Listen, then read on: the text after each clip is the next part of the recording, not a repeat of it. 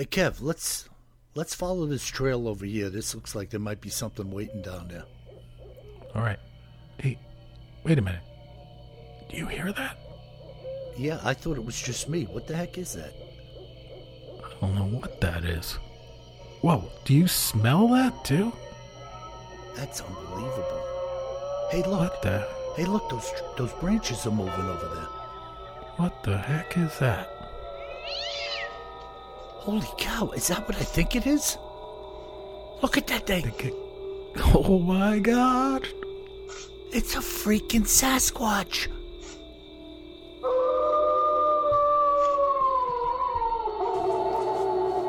Welcome to the Bigfoot Terror in the Woods Sightings and Encounters podcast. I am your host, W.J. Sheehan, author of the series of books Bigfoot Terror in the Woods Sightings and Encounters, all of which are available, 10 volumes, in paperback, ebook, and Kindle format at Amazon.com. And if you're an audiophile, you could get volumes 1 through 9 and soon volume 10 at Audible, Amazon, and iTunes as well. And I would encourage you to go on YouTube and become a subscriber to the channel I've put up on there. Uh, you can click on an episode and then you'll get a little kind of drop down in the bottom. It will also lead you to all the other uh, episodes that are up on there. So please go there, become a subscriber, and uh, do a service for your host.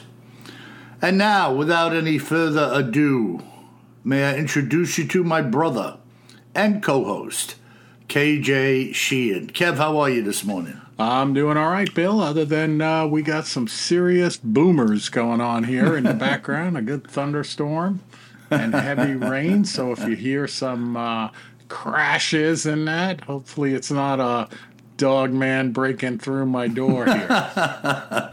Well, it's a perfect time for them to conceal their entry. I know. Well, no, that's just thunder, not a dog man.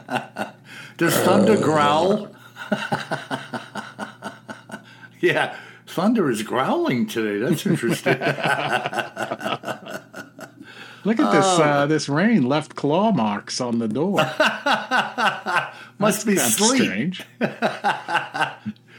Sharp shards of sleep. Yeah, yeah. Oh my goodness. So, bro, what do we have today in a cryptids in the news and other oddities segment? Yeah, Bill, this week we're going to the news. And uh, I had another podcast all queued up, and one of our listeners uh, sent in a story um, to look into. And I was like, wait a minute, this is. Uh, this is a little too good. I'm gonna have to put the other one on hold. So, so one of our field reporters out there, Kyle, sent in this story uh, from the New York Post, uh, New York newspaper. It was uh, dated August 25th, 2023, so not too long ago. No. And the headline kind of says it all. Naked wolfman spotted by hikers in German mountains. Naked Wolfman. Yeah, this is uh, this is something else, and uh, good, real good story, firsthand account. Uh, saw him in the daytime, and then uh, when they reported it to police, there's other stories just like this, and they have like really good photographs, really Wow. good photographs. Like you're like, holy cow, what the hell? Uh, you know, Naked Wolf, man, it's kind of redundant. I mean, did you think he was going to wear a pair of Calvin Klein jeans or something?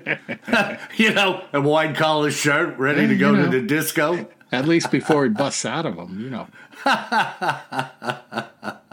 Remember Lon Chaney in the old Wolfman movie? Oh you know, all of a sudden, you know, he'd look out the window and the full moon was shining, and he'd start to get rust, restless, and his beard would grow, and he'd start tearing his shirt apart. And Well, I mean, I, for me, I always think about you know one of my favorite movies, which is American Werewolf in London. When that guy, whoever that actor is, I should know, uh, starts uh, snarling and that, and the hair's coming out of the back of his hands, and you know, Yeah, real creep fest. Stones are changing shape, and whoa, hold on.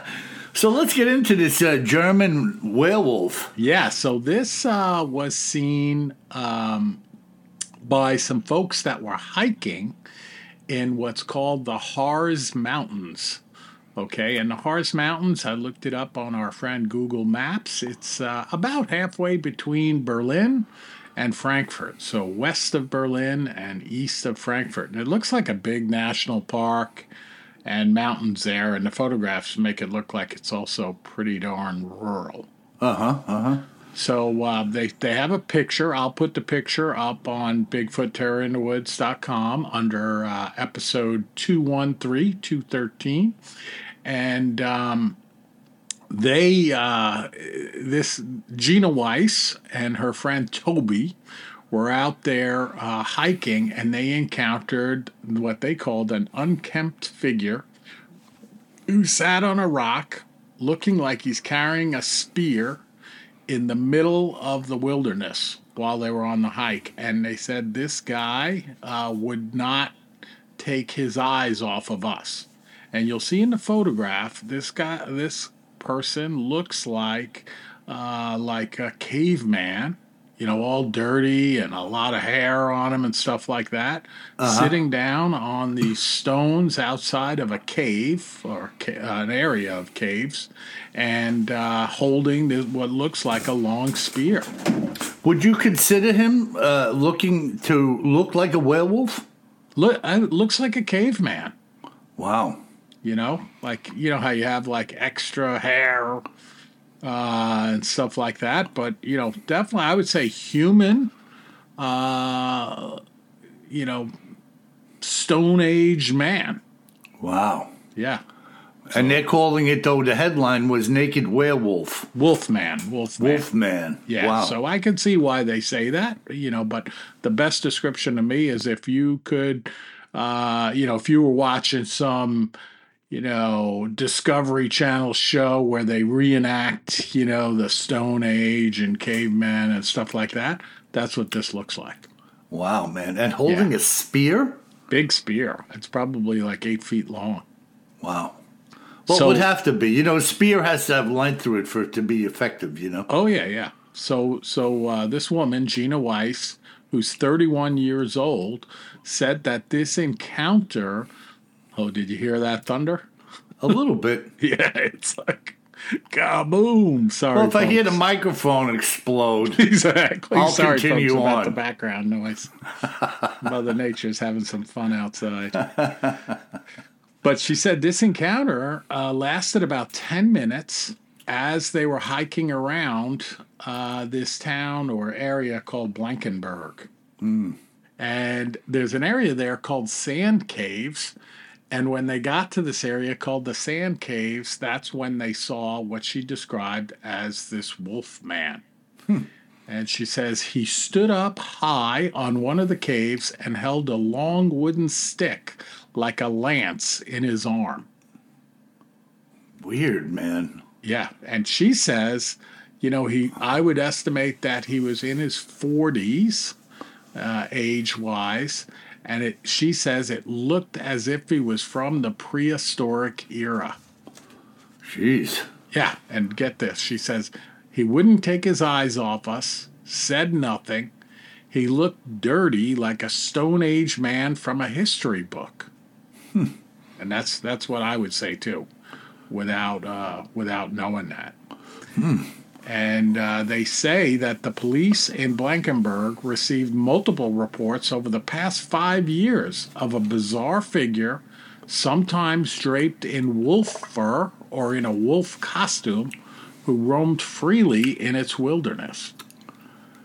Bizarre happening. Do you think this is just some guy that uh, disenfranchised himself from society and he's out there just somehow uh, cutting it by himself in the wilderness? Could be, but I tell you, he looks a little extra hairy. like you know, like we say, you just don't go out and start to. I mean, if I, with my uh, Norwegian and Irish blood, if I just go out somewhere and decide I'm not going to live in this house anymore, I don't just suddenly start to grow, uh, you know, wads of extra hair on my body. just, you know, it's not gonna, although as I get older, I got hair in places I didn't know. You know what I mean?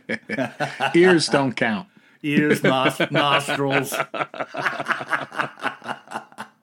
Even my teeth are growing a little bit. what teeth I have? so so they they the story goes on to say that in March, authorities received a call from a distressed hiker demanding help. So this is a different account saying there's a wolf man running around here in the park. And sharing that unexplainable fire bolts were appearing around the area of the figure. So that's totally different, right?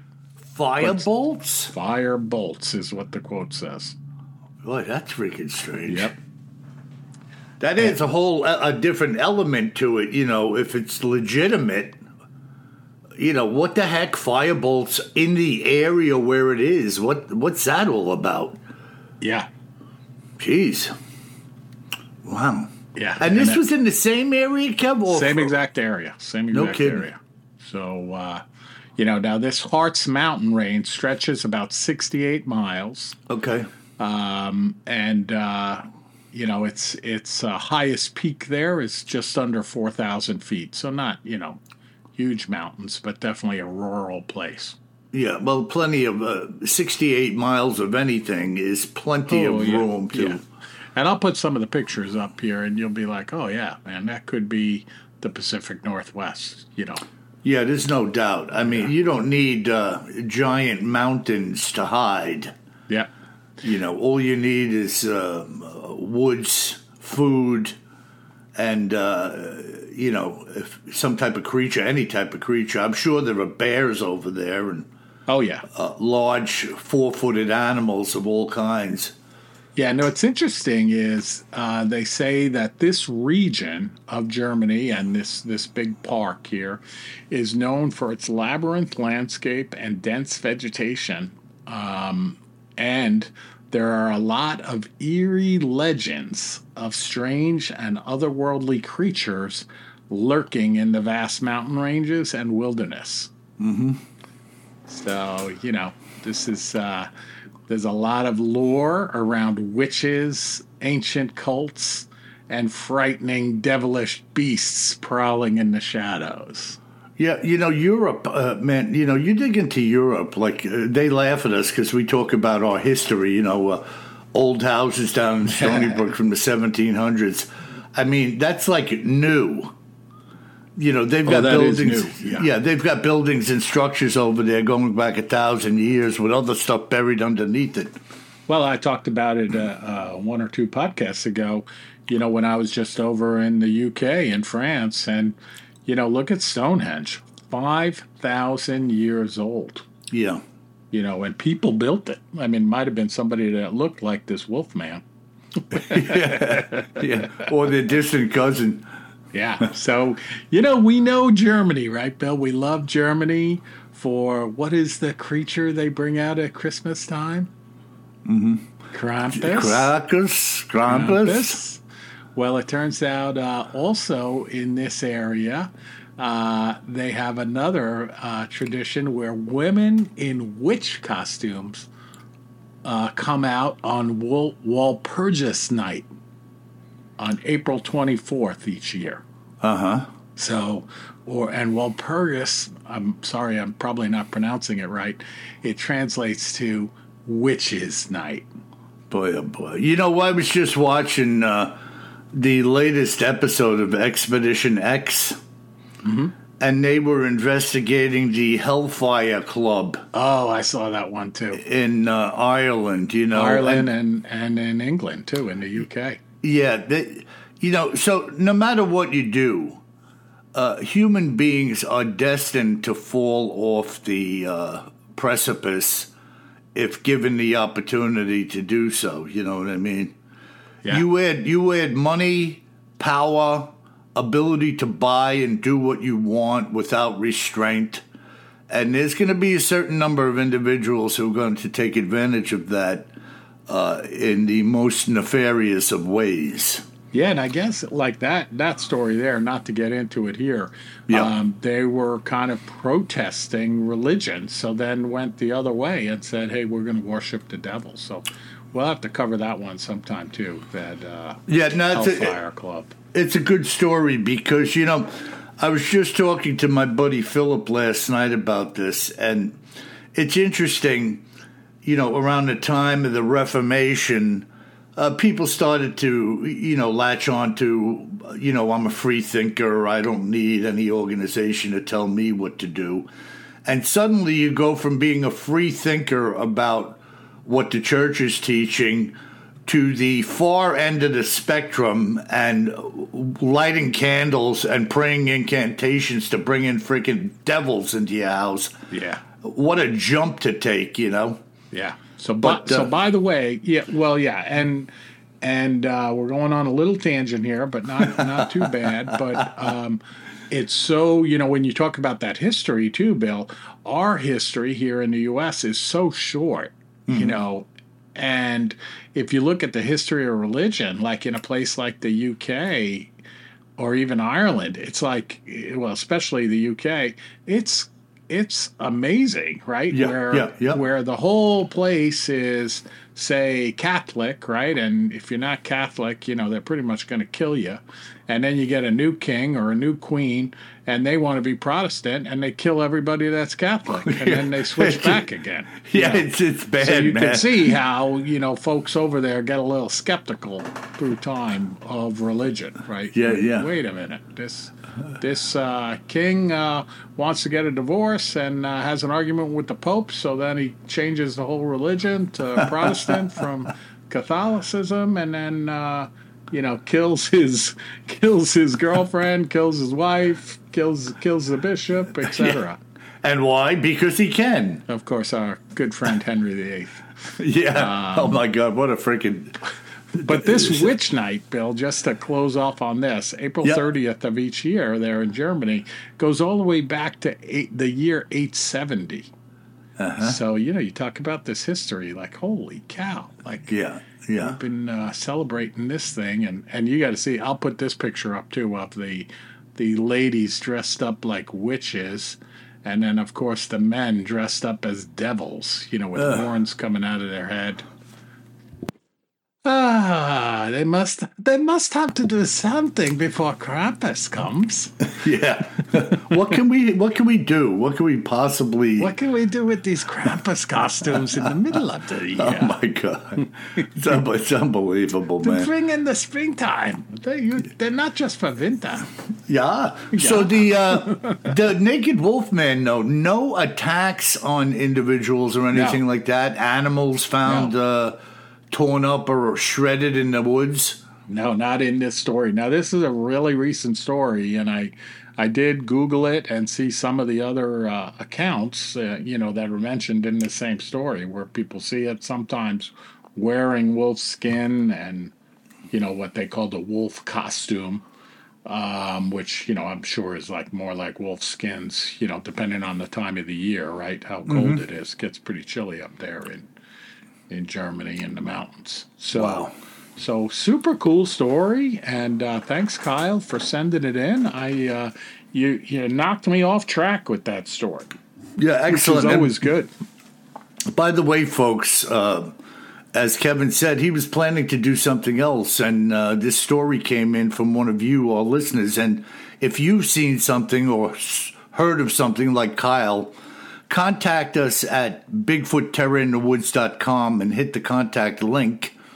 Uh, I'll get back to you. You leave me your name, your number, and just a brief uh, summary of what it is you want to chat about and uh, I'll get back to you. And listen, folks, if you if you've left me your number and I haven't contacted you, do it again, because sometimes I get caught up in life and uh, doing things, and uh, I may overlook something or write something down on a piece of paper and uh, put it aside.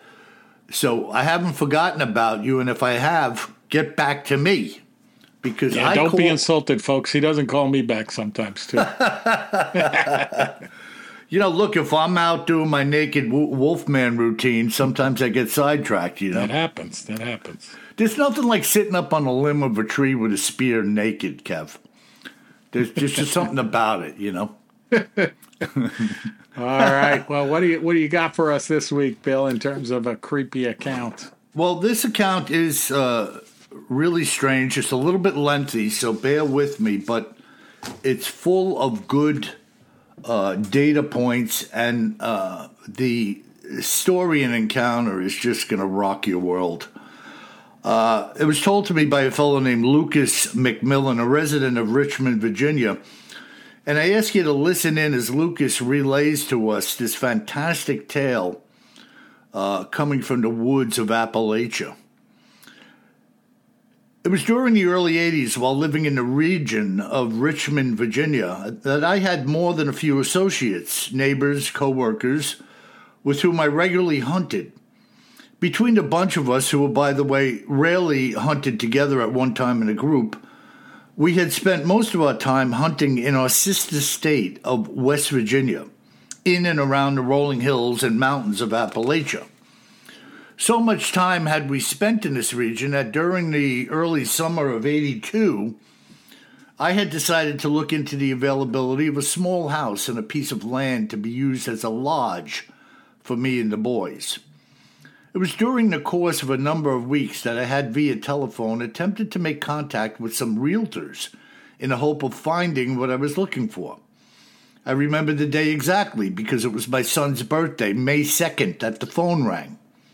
A gentleman returning my call from the previous day, his name was Jesse Long.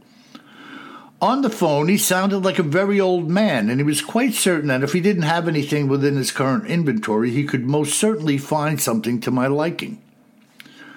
The following weekend, I took the drive to West Virginia with my partner, Bill, and met up with Jesse at his office.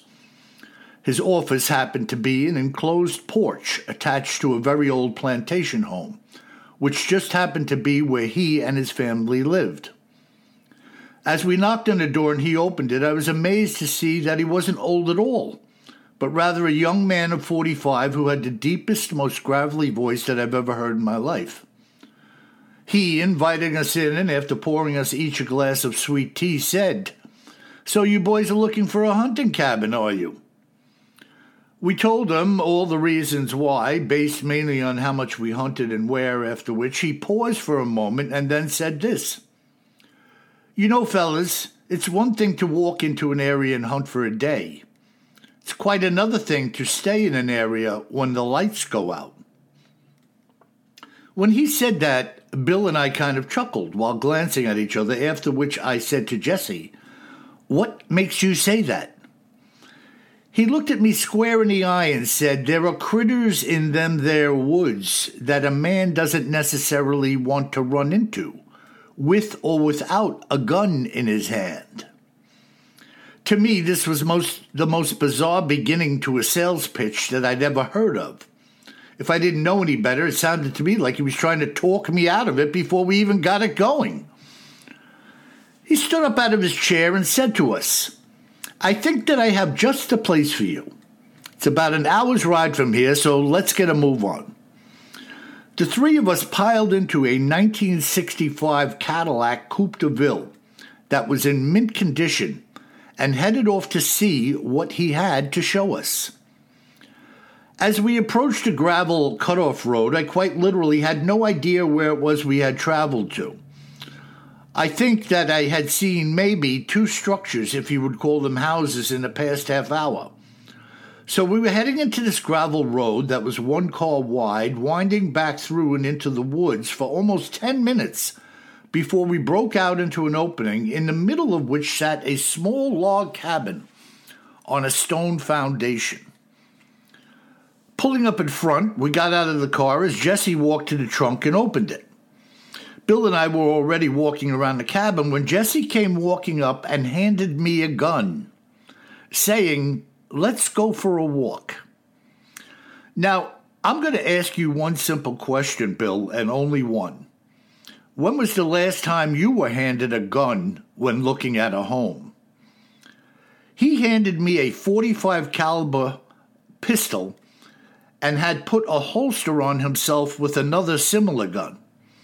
And I said to him, What's this all about? He simply said, I will advise both of you here and now to never travel in these parts unarmed if you value your life and limbs.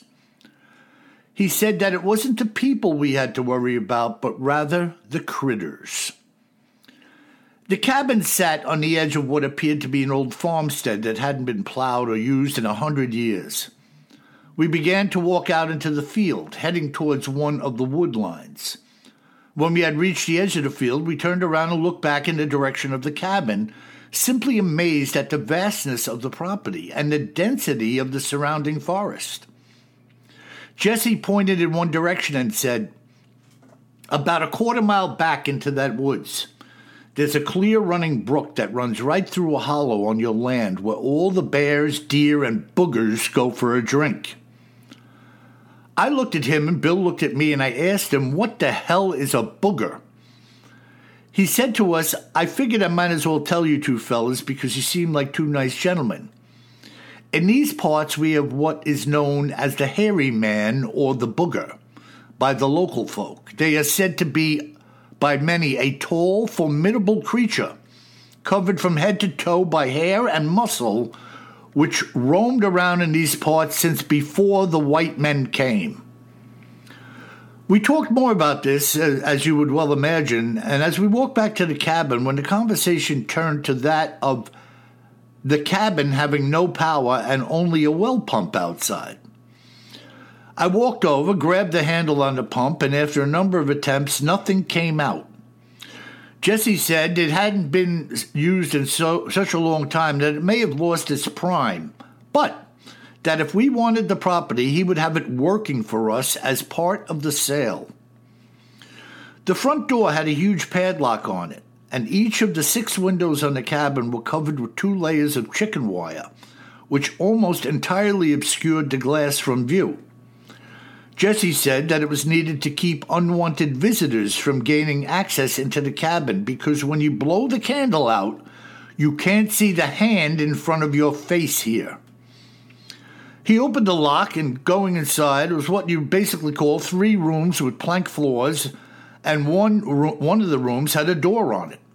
There was a met, metal basin on a steel stand that I guess would be used for washing up, and a stone fireplace set in one wall. There was also no insulation and no interior walls to speak of or any refinements of any kind to be seen. This was a bare bo- this was as bare bones as bare bones could be, and then some. Jesse said to us, So, what do you think, gents? Is this place a good starting point for your house hunt? I told him that Bill and I were going to step outside and have a little private talk, and he didn't mind, so I said, We'll be right back in. And the asking price for the land and the cabin, I might add, was $4,700, including 27 acres and use of the surrounding land for hunting and fishing. Bill and I were in agreement that the boys would flip over this as a hunting lodge. But we both found this whole booger thing really unsettling, especially the way it had been told to us by handing me a gun as we went for a walk. The long and short of it was that we took the house for 3900 bucks, with the well pump being made ready for use upon our signing of the deal. It was only four weeks after the deal had closed that myself and two other guys had gone to spend the weekend doing a little small game hunting in the fields and surrounding woods. It was really more of a reconnaissance mission in order to better understand what exactly we had at our disposal. The first thing we decided to do after having stocked the cabin with gas lights, candles, cans of kerosene, and the like was to find a creek of which Jesse had spoken. We had walked into the woods maybe a quarter of a mile when we came upon the site of an old moonshining still. Having never made a drop of shine, we all knew what it was we were looking at. It appeared to have been abandoned, being completely intact, relatively speaking, although everything, with the exception of the copper, had completely rotted away, the entire still seemed to have been just walked away from. We thought that whoever had been running it may have died and it was left where it, stood, abandoned for years until we had discovered it. About a hundred feet from the still, we came upon the creek, which was, of course, the reason why the still had been built there. The creek was beautiful, the water was fresh and clear. We were all kind of soaking it in when Steve started to point out all of the tracks that were alongside of the creek. They were indicative of just how many animals were taking advantage of it as a water source. The three of us were now walking along with our heads down, examining the tracks when a loud, prolonged howl began to sound from deep within the woods. All of us kind of locked eyes and virtually said at the same time, What the heck was that? This howl, as I say, was loud and prolonged, lasting almost 15 or 20 seconds before it ended when everything had become suddenly very silent. Being in one accord as to what we had heard, we agreed it must have been a mountain lion, none of us having ever heard one for ourselves. Having now brushed off the howl, we began once again to scour the banks of the creek, looking at the tracks when Steve said, Check this out. The three of us gathered around where Steve stood pointing. We were looking down on what was two full and one partial track in the soft mud of a gigantic bare human foot, one of which was vir- virtually perfect and couldn't have been hours old, if that. Our estimation was approximately 20 inches long and very wide, and the great toe or big toe was kind of hooked downward the inside uh, toward the inside edge of the foot.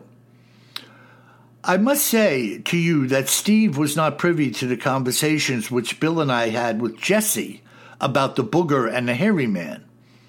But I knew as I looked at Bill that he and I were on the same line of thinking, that line of thinking being that the howl and the footprint belonged to the same creature, which was in fact the booger. When the sun set, we were in the cabin for about an hour, having brought some tools. We had removed the chicken wire from the windows and had actually managed to open three of them, breaking a panel of glass in the process.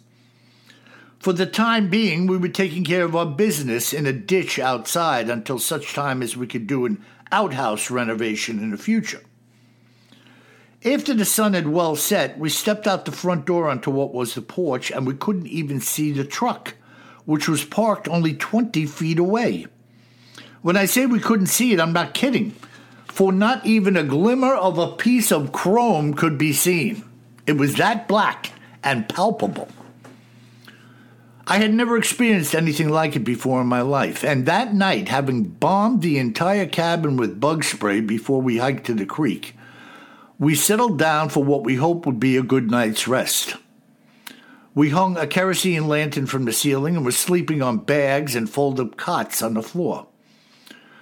The position of my head was such that it was facing in the direction of the window pane that had been broken out while trying to open the windows during the day. It was late when I awoke from my sleep, and as I looked at my watch, it read 3:05.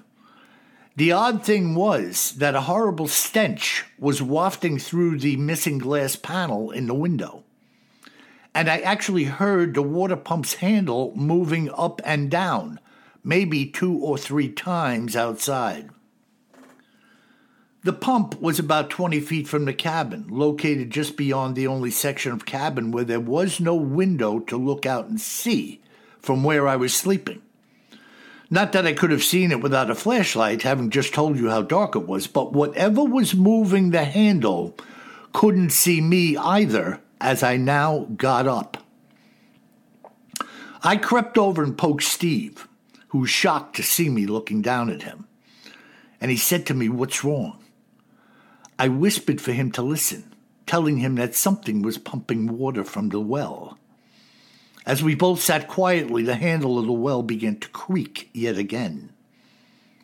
We both put our boots on and grabbed our lights and our guns. Bill was actually sleeping in a room which could be seen into from the viewpoint of the pump when outside. Steve and I crept low and slow across the floor, and when we reached the door, we had our lights on facing the floor, and burst out of the door, turning the corner of the cabin with our guns in hand. As we rounded the corner, our lights met with the back of a gigantic hair covered monster fleeing into the darkness. It was only maybe two or three seconds that we both had seen it, but see, we did. Steve fired two slugs from his shotgun into the darkness, and then all went quiet. Bill had jumped up at the sound of gunfire and started shouting, Where the hell are you guys? We told him we were outside, and then he made it out for himself. We told him we just fired two shots at a monster. The three of us then all gathered together back inside of the cabin and began to iron out the details of just what happened. Steve and I had a clear look at the rear of this beast, even though it was brief. We were in agreement. It was at least twice the height of the well pump, which was itself over four feet tall. And it seemed to be some five to six feet wide at the upper back. During the remainder of the night, none of us had slept a wink, and we had told Steve all as it pertained to our first day's meeting with Jesse and everything he told us about the booger in the woods, as he called it. Only now, Steve had seen the booger and Bill hadn't, being still asleep when we ran out the front door in pursuit of the beast. At first light, we were out of the door and looking around the pump for evidence of what had taken place. There were dozens of deep impressions made in the damp soil surrounding the well, and they were exactly the same as those we had seen by the creek during the day. This thing was obviously watching and knew the sound of the creaking well's handle, which we had been using.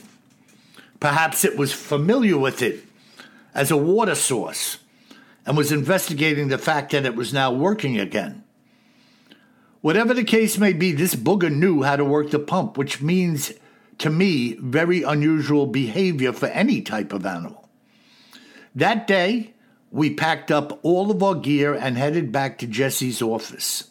When we arrived, he was there and invited us in as we immediately began to tell him all that had transpired the day and the night before. He wasn't surprised, but rather shocked that we had experienced it and how quickly it had occurred. He said usually these boogers had to warm up to the people and their activities before they began to make their presence known. But this critter had come in like a flood the very first day we had arrived. I told him that I wouldn't be keeping the property and asked if he would handle putting it back up for sale, to which he agreed. As of this day, in 2017, the property has still not been sold, and I haven't had so much as an offer of a dollar for it. Since that day's encounter, we've never gone back to the land, and I have written it off as a total loss. What do you think of that, Kev? Wow. Now, where was that, Bill? Did did you say at the beginning of the account? Yeah, they were in the Appalachians in West Virginia. Which I was, was going to say someplace south here with the boogers legend. Yeah, he he came from the Richmond area of Virginia, right. but he had stated initially that he and his cronies uh, used to like to go into West Virginia to hunt. Yeah. Maybe the area they felt comfortable, whatever. I mean, this Well, I don't where- think there's much hunting in Richmond, but definitely Yeah, hunting in West Virginia. maybe I don't think Bur- you could hunt a squirrel in Richmond. but, Well, you know, uh, what I don't know the lay of the land down there, so perhaps an hour out of Richmond there might be some decent hunting, but they like the lay of the land over there. you could know? be, could be, yeah. But it's um something else where you're. I mean, I could see why they buy it, right? Yeah, it's creepy, but it's a hunting cabin. It's not like you're living there all the time, right? And uh, and what a deal! Like the price was it's- unbelievable for what it was. But what are you thinking when you're first there? You know it's a creep fest. It has these legends associated with the property, and then one of the first things you do is take the chicken wire off the windows. Yeah, and how about being handed a handgun when you go That's in I to look Like, at the place? hey, you you know, know? let's take this chicken wire off. Let's brighten the place up a little bit. we could probably. I see it's got this big wooden stock to keep the door closed. Let's get rid of that. There's probably not many thieves out here. You know. Maybe we could get rid of the solid wooden door on the front of this cabin and put like a little screen door up there. Yeah, I have a nice Andersen storm door at home. There'd with be a, more ventilation. That would be nice. What are you Oh, thinking, people? Yeah, I mean, you know, for thirty seven hundred bucks or uh, thirty nine hundred bucks with twenty something acres of land and this little, you know, shack in decent shape on a stone foundation. I mean, you know, if you were a Boy Scout or something, you'd be like tickled to be crashing out in this place. You know, Oh yeah. you know, I might, you know, as a naked wolf man, I would not enjoy having such a, a, a wonderful home to live in. Got my A good, forest. a good, finally a good place to hang up my spear. Ah, o- over the fireplace. Unless Yeah. he's like, you know, Stone Age man. Ah, fire! yeah. Oh, oh, oh. That is a great account, though, Bill. Super, Yeah, crazy, super man. creepy, super detailed. Uh, good stuff. Yeah, you know, I figured I'd lay the whole thing on you because being brought into the how and the why that they were there, and really how quickly it began, like this guy Jesse said, I'm surprised. Uh, you know, he got he got kind of accustomed to you guys relatively quickly. Yeah. Oh yeah. Friendly. You know, friendly guy, working the well.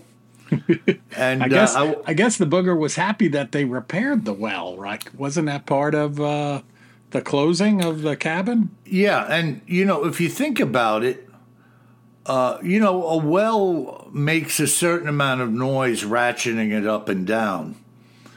And I'm in agreement that this thing may have been familiar with that well in years gone by when it was last used. Oh yeah, maybe it was hanging out in the edge of the woods watching. yeah, just fix it. watching people use it and then seeing a truck come in or whoever came in to prime it and fix it and let's face it if you're out in the woods by yourself like my friend says to me they know you're coming before you know they're there Yeah, a couple of boogers were watching, and uh, uh, one booger said to the other, "Now don't lose the prime on that thing again." Jeez, it's been like five years since we had that one.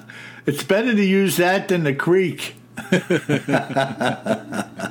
modern conveniences If You screw it up again, it's back to the bucket brigade. yeah the mother booger comes out you know with a white apron on and a little white puffy hat you know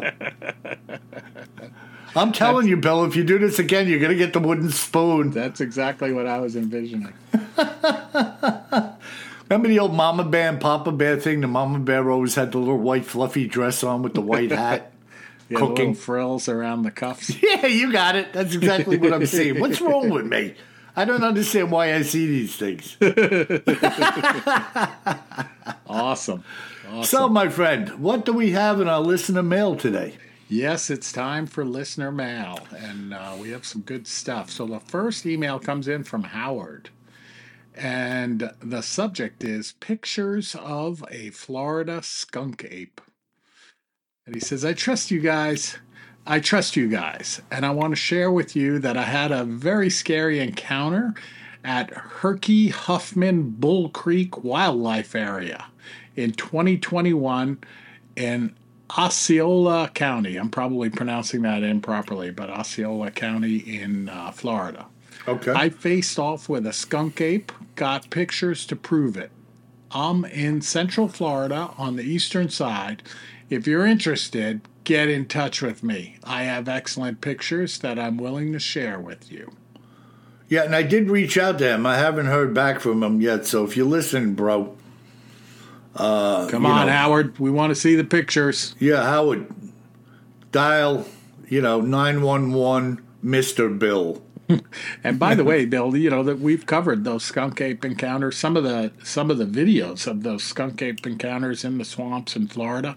Yeah. I think they're some of the most compelling encounters. Absolutely, because you have to take into account the surroundings, the danger uh, that's in those areas in the form of the snakes and gators and just all kinds of nastiness Yeah, that can take you place to do a hoax. Yeah. you know, Yeah. Like, are you gonna crawl around in the swamps with the water moccasins and gators to, to dressed up as a Bigfoot? No, you're not. Not me, not, Not me. me. But I did try to pull off a hoax in my living room, but when I reviewed the footage, it just didn't didn't, Didn't look it, you good. You could see the seams. know. Well, you know, not only that, you know, the, the Bigfoot reclining in a lazy boy, you know, just complaining about the battery He was puffing on a Macanudo cigar and drinking a freaking bourbon. and, yeah, it just didn't uh, go over, you know. I, I don't know why. We'll try it again. All right, all right.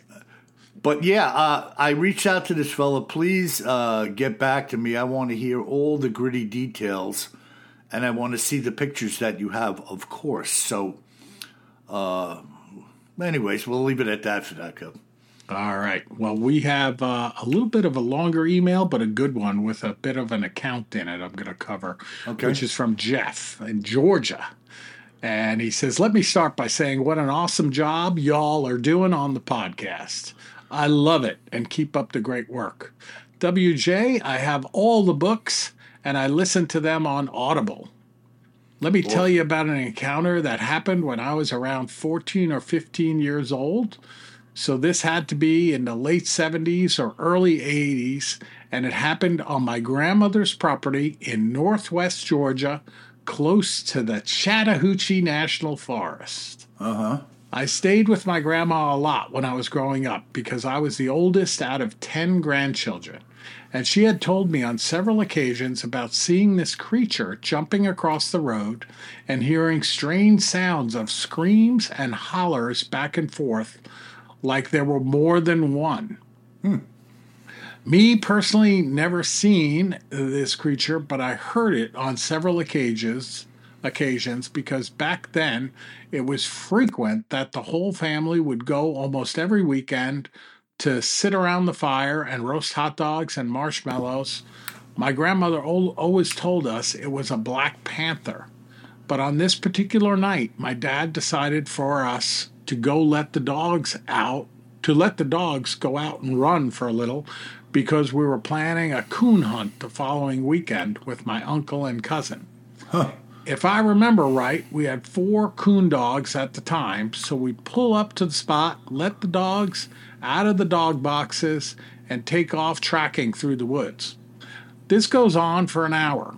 We can hear the dogs uh, over and across the ridge, and all of a sudden they just stop barking. So we don't think about uh, going deeper in the woods.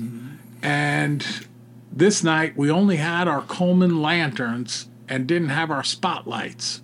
So we keep walking through the woods and we're looking for the dogs. Dad's calling the dogs, but they won't come. So we think nothing about it and keep walking through the woods. They keep circling us for about an hour. When we would stop, so, sorry, this is a little wordy It's a tough. It's a tough read. tough read. um, we were armed with 22, only armed with 22 rifles, so they would not come any closer to the lantern light. So we could see the whole time we were thinking that this is the dogs. Until we get back to the truck and we find the dogs hiding under the truck, whimpering and scared to death. Oh, that's weird. Yeah. Um, Dad never talked about it much after that. He passed away from COVID in 2021, so I never got to really press him on it. I did talk to my mom about if we if he did talk to her about it. She told me some other stuff that happened at my other grandmother's place, um, but she didn't know about this encounter. So uh, pretty pretty scary stuff. So I guess after the dogs ran away, Bill, and they're hunting, they're walking through the woods looking for the dogs with their Coleman lanterns. Uh, they they thought something was circling them in the woods, Yeah. but it, and they they chalked it up to the dogs, but it wasn't the dogs. And then they saw hunting dogs, which don't usually ever get scared, had returned to the truck and were hiding under. Yeah. It's kind of the whole thing is kind of odd. Kind of odd, Yeah. Yeah. very strange. Well, you know, there's a lot of strange things going on out there. Obviously, you know. Yeah. And uh, we thank this fellow for writing into us and cluing us in on some of the details. And I know, Kev, you know, when I look at some of the emails, uh, people uh, tend to ramble on a little bit, uh, which is why I do the accounts verbally the way I do. I try to give them to you in a concise package uh, that's easily understood, you know, bringing you through the Oh yeah, layers. it's all good too. Yeah. Yeah. Bringing All you good. through the layers so you're not sitting back like, who is this guy, you know? Yeah, but we do appreciate everybody writing in, no matter what the format is. No doubt about And it. And it's a good, creepy story, um, and and certainly the Chattahoochee Forest down there. I've been there hiking around in Georgia. It's it's uh, it's a good wilderness. Yeah, well, I think I've had a couple coming out of that area, the Chattahoochee, so uh, it's no shock to me. And I do how to, I do know how to pronounce that one. Yeah. All right, Bill. Our last email comes in from one of our regular contributors, Lee from Minnesota. Minnesota. Exactly. And the subject is the Provincetown Phantom. And I haven't heard of that one, Bill. I'm definitely going to be looking into it. She says, mm-hmm. she writes, Hi, Kevin. Notice she's silent on you. I heard about this creepy guy, and some of the descriptions reminded me of Spring Heel Jack.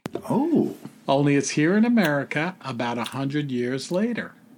Thought it might make a good topic for cryptids in the news and other oddities. Hmm. Lee from Minnesota.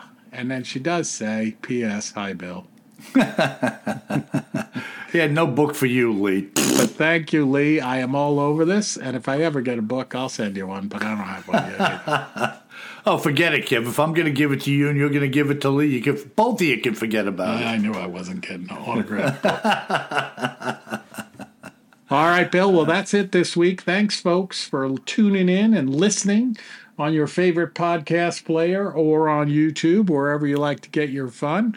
Wherever it is, we thank you for those five star reviews, and we thank you even more for those written reviews. Uh, those kind words uh, keep us going and give us a little bit of a spring in our step. Maybe not the same spring that Spring Heeled Jack. Yeah, and folks, remember this. If you should find yourself wandering around the mountainous areas in Bavaria, or perhaps in the Appalachian foothills in West Virginia, you best remember one thing. Always carry more gun than you think you're going to need. Sleep tight.